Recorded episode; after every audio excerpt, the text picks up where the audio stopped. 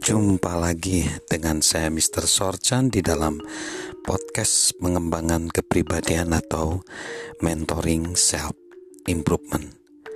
Temukanlah visi kita. Temukanlah visi kita. Salah satu pemimpi terbesar di abad 20 adalah Walt Disney. Seorang yang mampu menciptakan film kartun bersuara yang pertama film kartun yang berwarna, dan film animasi layar lebar pertama. Tentulah seorang yang mempunyai visi. Tetapi mega karya Walt Disney adalah Disneyland dan Disney World. Dan api yang menyalakan ide dari visi itu berasal dari sesuatu yang tidak diduga-duga.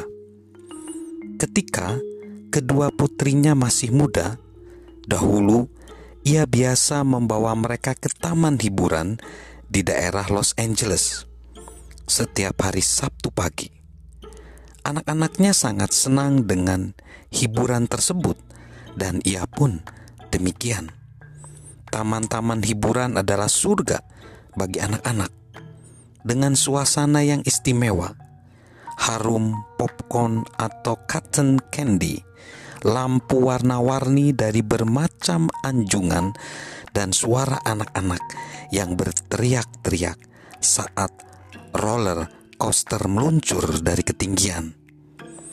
Walt Disney terutama tertarik pada komedi putar. Ketika ia mendekatinya, ia melihat bayangan buram disertai kilatan lampu yang terang benderang sambil berkeliling mengikuti irama musik yang bersemangat. Namun, ketika ia lebih mendekat dan komedi putar itu berhenti, ia menyadari bahwa matanya telah tertipu. Ia mengamati patung-patung yang sudah lapuk dengan catnya sudah pecah dan mengelupas. Dan ia memperhatikan bahwa hanya kuda-kuda yang dipasang di lingkar luar saja yang bergerak naik turun, sedangkan yang lain diam tidak bergerak, terpasang kaku di lantai. Kekecewaan kartunis itu mengilhaminya dengan visi yang besar.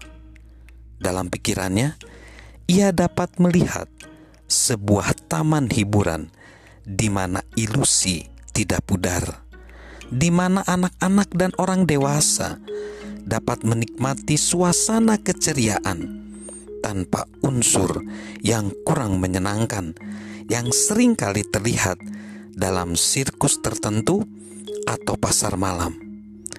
Impiannya terwujud menjadi Disneyland sebagaimana Larry Taylor menyatakan dalam Be an Orange visi Walt Disney dapat disimpulkan sebagai tidak ada cat yang terkelupas.